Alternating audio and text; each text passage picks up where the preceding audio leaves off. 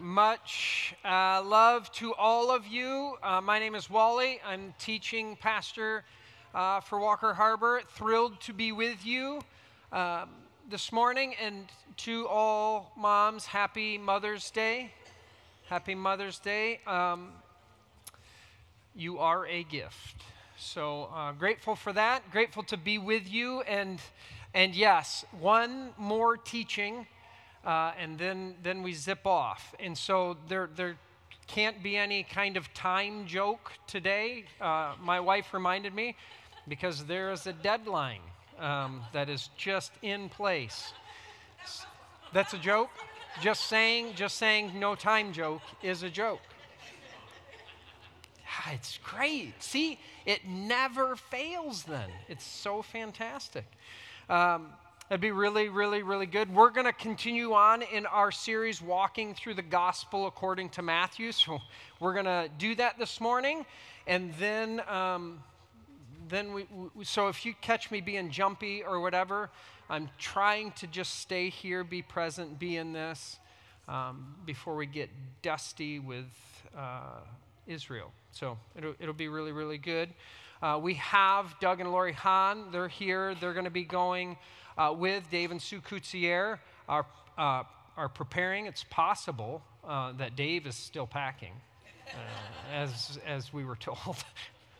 um, and then Terry DeVries. So uh, it's amazing. We have 48 people going on our trip, and uh, everyone tested negative. We had to do our tests this weekend, so we're all set to get to Chicago and fly out to Istanbul, Istanbul to Tel Aviv uh, is how we'll do it. And we actually arrive to go to bed on Monday night. So we get there and then tell everyone, here's your room, go to sleep. Uh, and wake up Tuesday morning and we get after it. Uh, so, uh, 6 a.m. wake up call every day, and we get on the road and we hit our sites, and we typically get back to the hotel about 8 p.m each night. It's so much fun. And it'll be good. Uh, I would love to pray, and then we're going to dig in.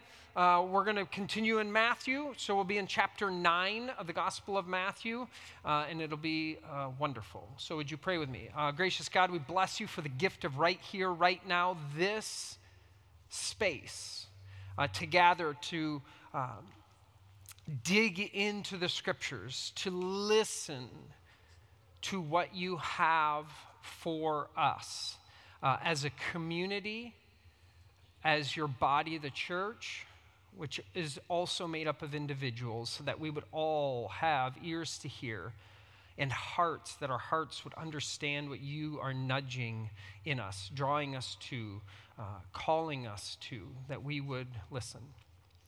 And God, we bless you for moms on this day. We're, we're grateful. We bless you for their lives. And we also think uh, for uh, some, it's, it's memory today. They, they remember moms. And we think of that sting in the heart, uh, both uh, the beauty of the memories, but also the pain of the, of the loss. And, um, and those who have desired uh, to be a mom and that has been a struggle uh, to this point or have not happened. And so we pray for the sting in that heart and th- that you, as you can do, just the love, the embrace, the healing, uh, and the holding, we ask of that as well. And then uh, just in this celebration as well, that uh, we celebrate moms, cheer them on, love them. Um, because of all that they are and all that they do for all of us. And so we are grateful.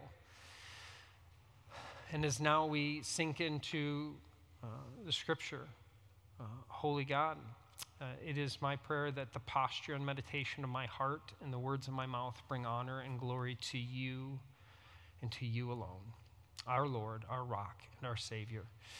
And we pray this in the name of Christ Jesus. Amen and amen. All right. So this morning we're actually wrapping up a mini mini series within the series. So we've been breaking up this series going through the Gospel of Matthew, and we've been doing mini series within it based on the themes. And so the, the most recent theme that we've gone through is uh, what we've called as on location. And we actually spent the first three weeks highlighting the location of where Jesus was doing ministry. And we wanted to highlight that in the last two weeks, and then including this morning, it's more, been more focusing on the people. Who it is that Jesus is with and where they are, but especially who they have been with in this. And so, um, this morning's stories, I, I have so much fun with this because the text just does this we will have Jesus interacting with two blind men and then a man who is mute and oppressed by a demon. This is your Mother's Day sermon. You're welcome. It's so fun. So, we're going to jump right in. We're going to be in uh, the Gospel of Matthew, chapter 9, verse 27. So, uh, we begin here. And as Jesus passed on from there, two blind men followed him, crying aloud, Have mercy on us, son of David. Now, the there, passed on from there, is a synagogue where they came from is a synagogue leader's house in Capernaum. So we go to a map just to kind of give you a grounding of where this is all taking place. You have the Sea of Galilee, Freshbody uh, uh Lake, and they're in the Capernaum or Kafar Naum, as it is uh, pronounced. But that, that region and this whole region is where Jesus does 90 plus percent of his ministry takes place in this small little area in these Galilee villages, uh, which they're just small fishing villages. And so Capernaum was actually what is known as Jesus' hometown during his public ministry. So he is coming from there, and we're not sure exactly where he is, but when they go into a house, it's likely they're going into the house that he stayed in then while he lived there for this next part. But they were going on from there to this. And now, what I want to do is I want to re- read the remainder of our text for this morning to get the whole picture. And then uh, that'll give us an opportunity to kind of set the tension and an idea of where we're going to go with the next mini series within it. So we'll set that up, take a look at that, and then we'll just rewind and look specifically at Jesus' interaction with the people in this story so that we can look at what that looks like then and how it collides with our lives today. So that's kind of where we're heading. Uh, just in case you're like, I don't think that's what he's talking about, you can go, Didn't you say reel it back in, Baldy? Come on, pal. Uh, we can do that. Uh, Matthew 9 28 to 34. So we'll read through then. When he, that is Jesus, entered the house, the blind men came to him. And Jesus said to them, Do you believe that I am able to do this? They said to him, Yes, Lord. Then he touched their eyes, saying, According to your faith, be it done to you and their eyes were opened. And Jesus sternly warned them, See that no one knows about it. But they went away and spread his fame through all that district. As they were going away, behold, a demon oppressed man who was mute was brought to him. And when the demon was cast out, the mute man spoke and the crowds marveled, saying, Never was anything like this seen in Israel. Now, real quick, that word seen is pha'ino. Pha'ino in the Greek, that word seen in Israel, which means brought into the light. Never has anything been brought into the light like what we are seeing this Jesus do. That's really important because but the Pharisees. The religious elite, the Pharisees said, He casts out demons by the prince of demons. So we get to toss in the prince of demons as well for Mother's Day. Again, happy Mother's Day. Let's talk about the prince of demons. So I'm not sure what your Mother's Day traditions are as it pertains to church. Uh, whether or not you go, oh, it's Mother's Day, so typically we talk about Mary, the mother of Jesus, and how amazing she is. So, moms, you're all amazing. And then next month for Father's Day, we'll talk about God as our Father and why is it that Jesus' earthly father, Joseph, seems largely absent from his life. Oh, it's an opportunity for us to say, men, see, get out of the man cave and step it up. Come on and we shame dads. That's typically how often we see that. Well, we're not, we're not doing that. No thanks. Um, instead, we're going to talk about the prince of demons and blind men, and because we're just sticking with the text, which is fun. That's funny to me because it's just beautiful. So, then, a brief word about the prince of demons. The enemy of the Jewish people, first century Palestine, the enemy of the Jewish people is their main enemy is Rome. And that's led by Caesar, who's assisted by Herod Antipas, who's in combination with collusion. So then the Roman Empire, in many ways, Herod Antipas, in collusion with the temple system, they kind of get together to get after these people and then Jesus. So, like, this is the main enemy. So that's their main oppressor.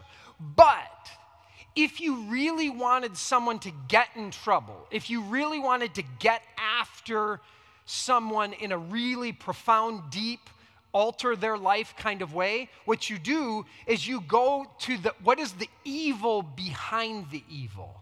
That would be the prince of demons, the Satan. So you would then attach that to a person. You start talking about how they are involved with the Satan, which is exactly what the Pharisees do here to Jesus, because that will get them in much more trouble. Now, Satan, we, we should know Satan is not a name, it is a title. It's Ha-Satan in the Hebrew. Ha-Satan means the accuser. So when we start talking about the Satan, you're actually just, it's a title to say the accuser, and it's actually talking more about an energy, or we would say a spirit, that animates a person or a system. And you go, that system, that person seems to be animated or energized by the Ha Satan, like the accuser. That's what's driving them. So the Pharisees are essentially going for the jugular by pinning this on and saying, Jesus here, what he's doing, well, he must be animated by or in league with the Ha-Satan, by the Satan, which then would stir up the crowd because they would go, What? It's, it's if the, the Pharisees are gossiping out loud. Oh, yeah, look at all the amazing things he's doing. He must be doing that by the energy, the spirit of the Satan, which then the crowd would be like, oh, well, then we have to take him out. He needs to be arrested. We probably need to execute him because that's a bigger problem. So it's like gossiping out loud, and then everyone gets stirred up and they're like, well, we didn't, we didn't do anything ourselves, but we said it we set it up. So that's what they're doing.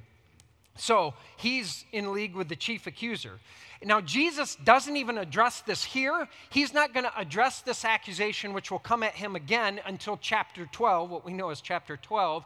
So it's something to look forward to. How will Jesus confront this accusation, chapter 12? Now, what we'll look at here is that Jesus is essentially preparing his students to be sent out themselves he's being accused of this and he's going to let them know hey, you're going to be sent out.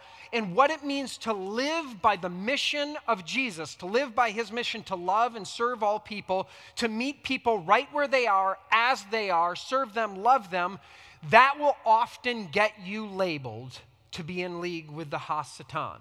If you do this, if you love people, connect with people right where they are, as they are, this will actually will find you accused of this more times than not.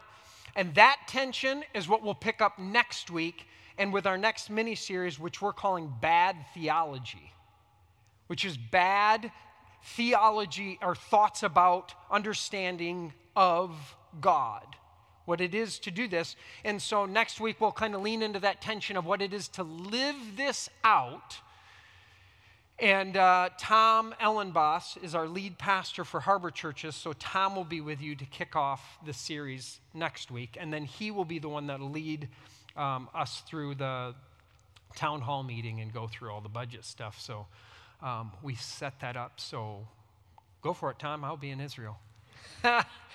it's really fun. Thank you. Uh, so Tom will be here, which is great, though, so if any of those answers, but he'll kick off this series with that.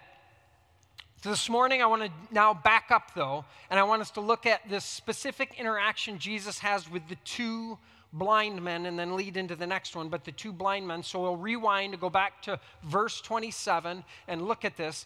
And as Jesus passed on from there, two blind men followed him, crying aloud, and this is important what they say to Jesus Have mercy on us, son of David. So, first, what's the deal with these guys calling Jesus son of David? I thought his dad's name was Joseph. Well, one, again, in the Hebrew understanding, the way they would do it, our guide, when we go to Israel, here, our guide in Israel, his name is Ronen ben Moshe. Ronen, son of Moses. But guess what? Moses is not his dad's name.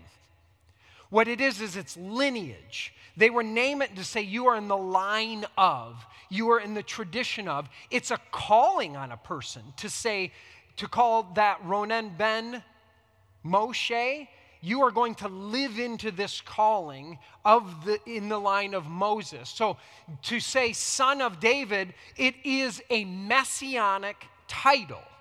You are in the line of David. We trust that you are the son of, you're coming behind the king to be the new forever king. What these two blind men have said is absolutely a stunning, brilliant, bold claim that they are trusting that Jesus is the one who is to come. That's what that is. We'd be tempted to just kind of read right through it. Oh, yeah, okay, fine. But this is actually a big deal because they're saying, We trust that you are the one who is to come. You are the son of our king to be the new king.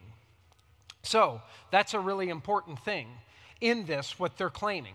Uh, verse 28 and 29. When he entered the house, the blind men came to him, and Jesus said to them, Do you believe that I'm able to do this? That's why that matters, that first part, because it's like, well, what did they ask for? They said, Have mercy on us. They're making a big ask, not a small one. And so it says, Do you believe that I'm able to do this? They said to him, Yes, Lord. Then he touched their eyes, saying, According to your faith, be it done to you. Now, before we get to what many would consider the miraculous moment, we need to start with context. So, compassion for the blind, that Jesus acting on this, compassion for the blind was actually mandated or is mandated in Torah. So, outside of the profession of begging, which, by the way, was a profession, it was a profession to beg. Uh, there was almost nothing vocationally for a blind person was allowed to do for logical reasons. So that it was mandated, let me say it another way, just so you understand in this context. Compassion for humanity was central to that which unified and defined the ancient traditional people of God. To be compassionate to the least of these, the look down on, the hurting, the suffering, that was baseline. That's what unifies them. That's what a traditional follower of Yahweh would be about. It's right there. Why I find, or part of why I find this fascinating, is because there are many people today that call themselves Christians, but also saying to serve and live with such compassion towards others is labeled as social justice. And that often gets further labeled into a political sphere as socialism, which leaves the original context would be staring at the church today going, What? Are you doing? To be deeply concerned for people right where they are, as they are, you label off into political land? And this was highlighted by I was recently listening to a conversation between our, our, our friend, as we like to say, scholar N.T. Wright, and uh, an author and scholar, Esau McCaulley. They were having this conversation, and it was moderated by uh, biblical scholar Tim Mackie. He was moderating this discussion. And uh, Esau made the observation that the idea of biblically orthodox Christians being skeptical of social justice, most especially as it pertains to racial justice, is uniquely American he says. And with a saddened heart, N.T. Wright agreed. In fact, N.T. Wright pointed out that traveling back and forth from the UK, where he lives, and the United States to teach, he said it is only Americans who question him in an accusatory fashion or criticize him over any teaching that calls for caring for the poor and the foreigner said only Americans criticize and say, ooh, and they're all skeptical, and what are you doing? You must be. And he just said, globally, that's like people are like, what? Both N.T. Wright and Esau McCaulley lamented how American evangelicalism tends to read the Bible through the lens of politics rather than allowing the Bible to critique and refine one's politics. Whew. And if you find yourself, but maybe you find yourself thinking here this morning, really? That seems odd and troubling that people would immediately jump to critique and deep suspicion of loving and caring for the most vulnerable in our society. Then you are in the minority within American surveys on justice and race issues. If you are like, well, we were not going to jump to skepticism, well, you would be in the minority which is one more example of why it is crucial that the church be on the forefront of having these conversations. That we would say we should talk about these things. This is what matters. We should have conversations and be active. Be the church. Be action oriented in this. It's needed now. Even when there's disagreement, the church should be the absolute best at disagreeing because we do so with kindness, respect, love, generosity, and incredible grace and kindness.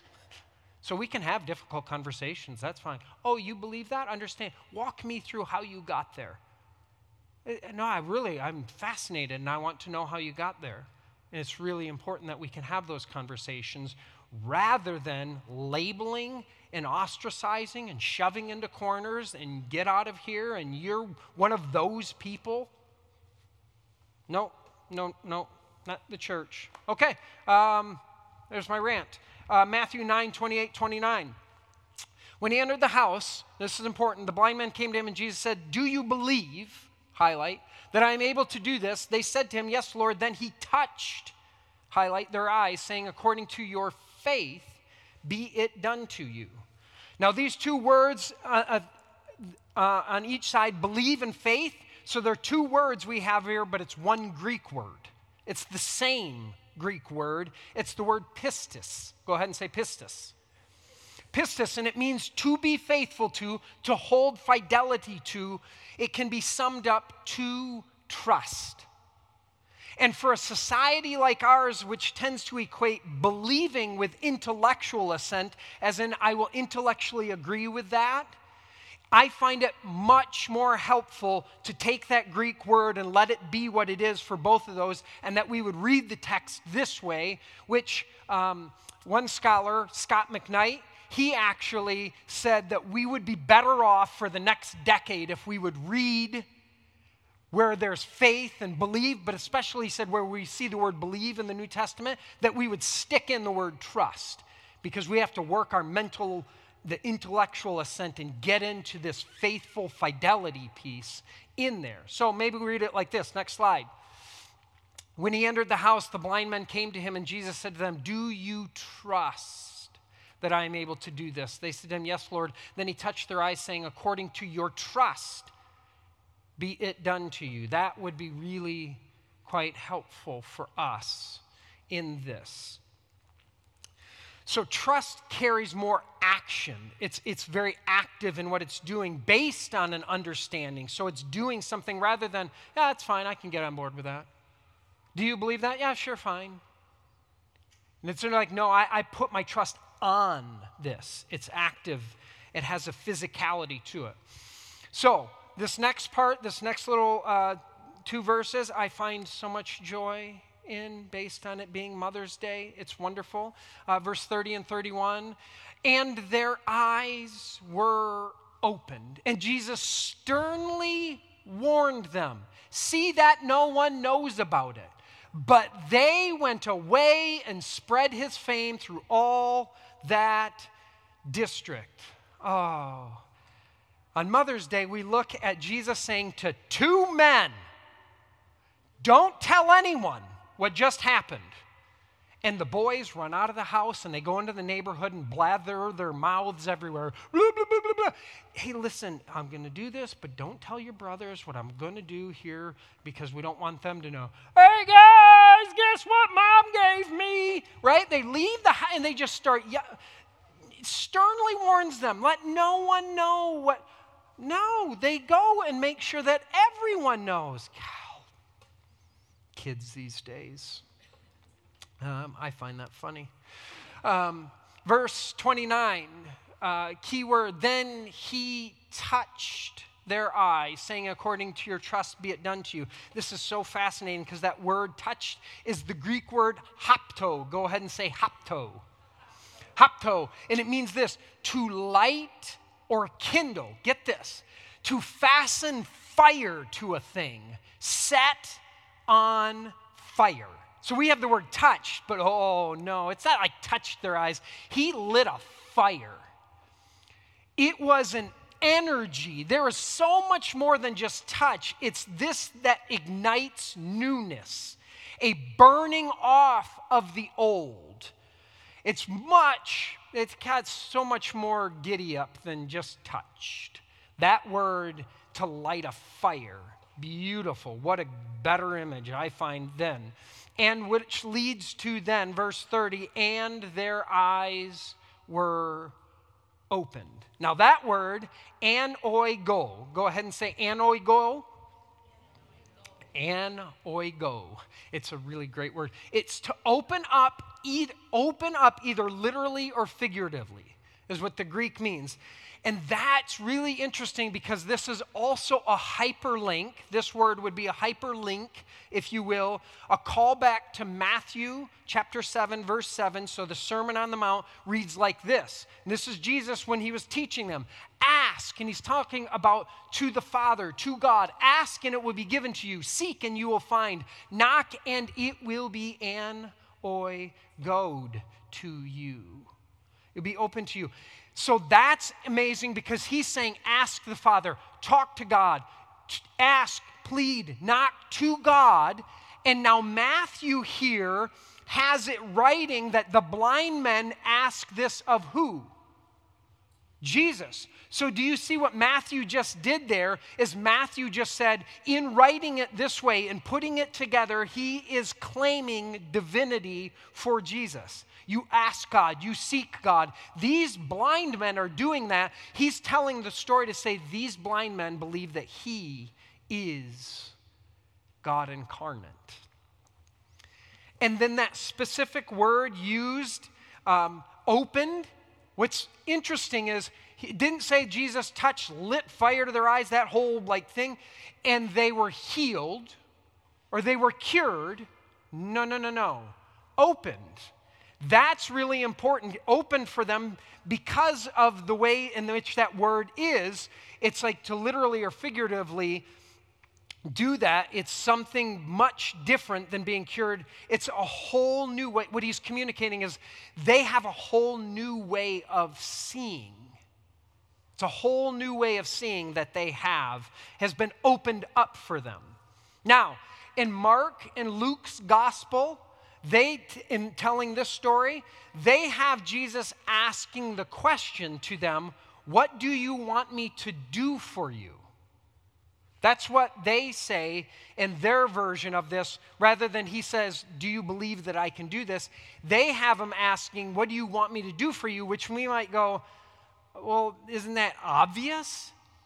that he would have to ask, and you go, but that question really is important because as professional beggars, the common request would be for the basics food, water, clothing. Typically, they would be saying, Well, I want something to eat. I just want something to drink or I want something to wear. And they are asking for more.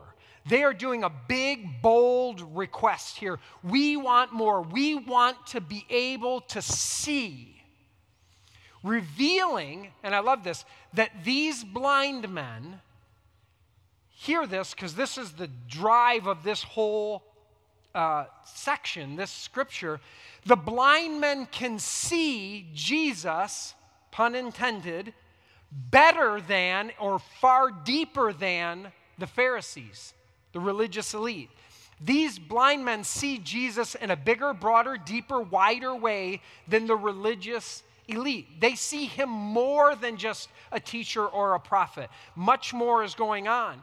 So, this has quickly become a story about two blind men who come to see Jesus in a much more humble, hopeful, truthful, and awe inspiring way than the religious gatekeepers do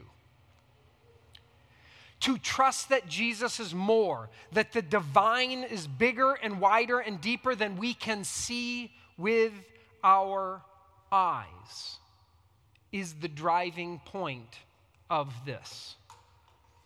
Not only do these two formerly blind men trust this, but the surrounding crowd is also growing in this understanding and view because, as the story is told, they bring the demon oppressed mute man, they bring him. He didn't come and raise his hand, he didn't step forward. It says they brought him to Jesus, which is we trust this so much, we're on the lookout. Who's struggling? Who needs help? Who's hurting? Who is the least of these? Let's get them and bring that to that person to Jesus. They're on the hunt now because we think something more is going on. Are you with me? So these then, which of course leads to those who are tasked with upholding and enlarging the religious system. Well, then they call for Jesus' removal because, hey, if we're going to do this, you're really putting a thorn in our system. You're, you're causing problems for our system, and we can't have that. So, you hey, this guy must be in league with the accuser. We, we need to get rid of this guy because you're a problem for our system. This was one of the first things, this is going to shock you, that drew me to Jesus, was this. But not from a place of like rebellious, yeah, you get him, Jesus. It was more of like, what is going on here? But I say that because someone who experienced first kind of growing up in church, I, I, experienced a system that worked really hard to draw strict lines of in and out, clean and unclean, going to heaven and burning in hell forever. Tight lines on that thing. Let's separate these people. You all, bad, clean, unclean, dirty, filthy, hell, you're not, you're not allowed here. You, you don't belong. I cannot remember hearing the words grace, love of neighbor, compassion. I didn't hear those from my church. This story would be taught very easily. The people who are healed are the people who intellectually believe the right things, and that was the point of the story. Believe, memorize, and quote the right things, or else to hell with you. But context has been teaching us over and over again that Jesus meets people, all people, right where they are, just as they are messy people, unclean people, oppressed and marginalized people, as well as the religious elite. He meets them, all of them, right where they are. All of them. No one is left out. You're all invited to participate, to wake up, to see the more. And he asks of them, Do you trust that there is more possible for you? Do you think there's more possible that you that goes beyond seeing with your eyes? A yes did not get someone, think about the stories. If they said yes, then he said, Great, here's your ticket to go someplace else some other time. Nope. It was met with love compassion and mercy and a transformed heart now, in the here. And a no, if people rejected Jesus, no, it wasn't met with, well, then to hell with you. It was, oh, well, let me tell you a story that we, that, that, that story, which we often call parables, let me tell you a story that will go around your head and get to your heart. Let me tell you about that. Or let me display God in the here and now, the kingdom come right now. Let me display it with action and then maybe tell a story and then invite you again. Can you see now? Can you see now? It's always an invitation from grace and mercy. Now, do you get it? Jesus didn't go around asking people if they wanted to escape life. Hey, anybody want to get out of here? But he asked, who wants a transformed life to the full? Which it's like, if we step into that now, of course, later, of course, of course, of course, but let's start with the right here, right now. He went around inviting all people to cry for hunger, try, cry out for, hunger for, and reach out for salvation, healing, wholeness, completeness, now and into what we would say is the forever. That's where the juice is. This is where we find the good news. When the good news is offered, proclaimed, because it's really proclaimed, it's news, you announce news to everyone to all people. That was the original, or is the original meaning and intent of religion to religament, to religament, religio, religament people to God and to one another. To partner with the divine in the restoration, renewal, and reconciliation of all things and all people. But love, here's the thing by its very nature, cannot coerce, cannot manipulate or force. Love doesn't force people. You're invited. It's invitation and choice. Here's the invitation. Here's the news proclaimed. Would you like to trust? Step into this. Do you trust that Jesus offers the more of life? That's the question the two blind men and the crowd had the courage and curiosity to step into. Yes, they said. The crowd is found bringing this demon possessed, demon oppressed person to Jesus because they have a growing awareness that Jesus, this guy, holds the wholeness of life. It's not a system, it's not an institution, it's the Christ incarnated. It's a connection with the divine that develops a hunger for the more of life and a generosity and joy in living life. This is why we, as a community, Walker Harbor, we are driven to help people find their way back to God. And like Jesus, we are driven to do this by, through, in love. We desire to love Walker well because this is the way of Jesus. It's not to get God on our if I follow these rules, if I do this stuff, then I'll get God on my side or get God off my back. No, it's participating with God, being transformed by God, and then pr- participating with God in doing this. It's not to get a golden ticket after death, it's for experiencing life to the full beginning now. Uh, a, pastor I get to meet and, and hang out with. Um, Alex McManus, his brother, became kind of famous as a pastor and author, Erwin McManus. But Alex McManus, Erwin always said that he was so um, inspired and challenged by his older brother. When his older brother, Alex, accepted Christ, said yes to Christ, he had never heard anything about like heaven or anything. And so he had no idea. Someone told him later, wow, man, so you're excited, you know, you die, you go to heaven or whatever, that whole thing. And he was like, what do you mean? He didn't know that. And, and Erwin kept on saying, Alex didn't get that whole spiel. He said yes to Jesus because he understood that Christ would fulfill his heart, fill his heart, and give him life to the full now. And he's like, I'm in. This way of Jesus is the best. I'm in. And so when somebody said, Oh, you get to, and he's like, I'm going where? I'm doing what? No, I'm following Jesus. And he was like, Oh, he didn't even get that. That would be a gift.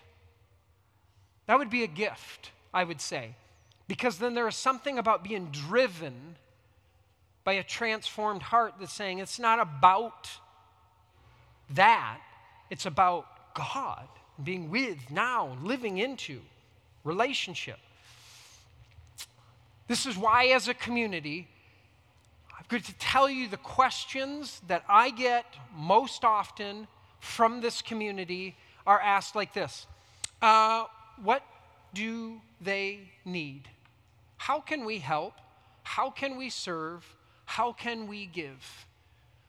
Because we have connected with the Christ, because we have been met by God, these are the things. Oh, what, what do people need? How can we help? How can we give? How can we serve? How can we express the love of God that has met us? How can we meet others in that? That's a lot of the work is like, oh, is plugging people in connecting relationships, helping you tell your story for these people, with these people, to live that out. The answers are found in the bigness of divine love, in trusting this love to move us, to grow us. And trust is active.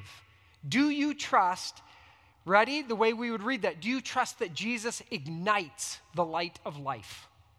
Like he, he's just constantly igniting flames in the darkness so that we can see, not just with our eyes, but with our hearts. Can you see with the eyes of your heart? Can you hear with the ears of your soul? This would lead us to a community, be a community that would say a couple things Jesus, have mercy. Are we a community that cries out, Jesus, have mercy, followed by, yes, we trust you hold more, and we trust you'll empower us to become more and do more. Yeah. Oh, we trust. So we're constantly, Jesus, have mercy as I'm trying to live and do and experience this. And it can be hard. And have mercy on me. And then we're like, Jesus, have mercy uh, and empower us as we go and provide mercy, compassion, love for those who are hurting and struggling. Of course, of course, of course. This is the engine. This is the drive. This is what this story moves in us and calls us to.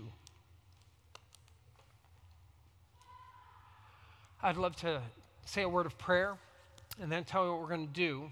Um, we, we will take some time and reflect, wrestle uh, as we sing, and then as we're singing, that will alert our little peoples they're going to hear that song and they're going to come, as they do, kids, probably down, and they're going to join us. So after the song, we'll stand as a community and we're going to say the Shema together in Hebrew and in English. We'll say this prayer of we desiring to love God and love our neighbor. And in part, what's so beautiful is we do this starting when we go for Israel our group, we will begin every morning by saying the Shema together.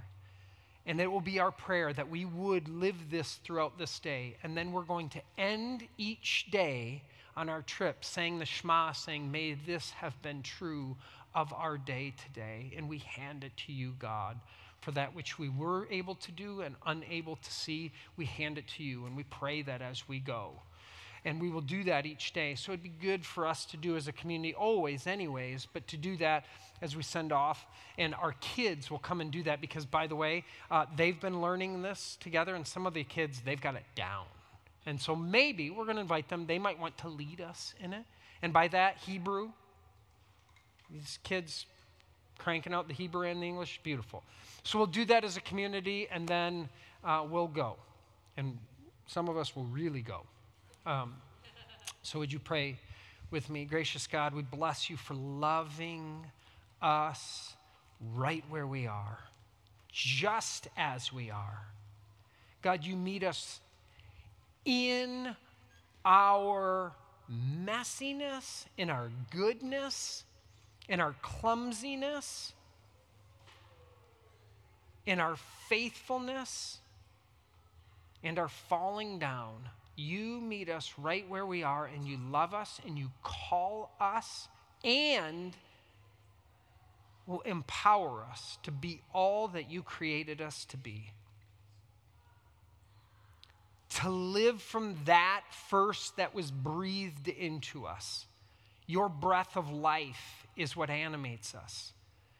And you invite us to walk into that, to live by your breath in us, by your blessing in us and on us that we would choose it, that we would say yes, that we would trust in your goodness in us. And we would live from that place. I bless you, God, that you meet us where we are and call us to more. Love us to more. May we be, both as individuals and as a community, may we say yes. And not just with our voices, and not just with our minds, but yes, including those, but also transcending into our very actions and the way we live and the way that we behave, speak, and everything that we do. May it proclaim, may it display your love in us that is now working through us. Oh, we bless you, God, for your love. May we, even now, take the time to pry open our hearts, to open our minds to the bigness that is you, to the compassion and mercy that finds us. May we be open to that transforming us to be who you created us to be. We pray this by the name of Jesus the Christ. Amen.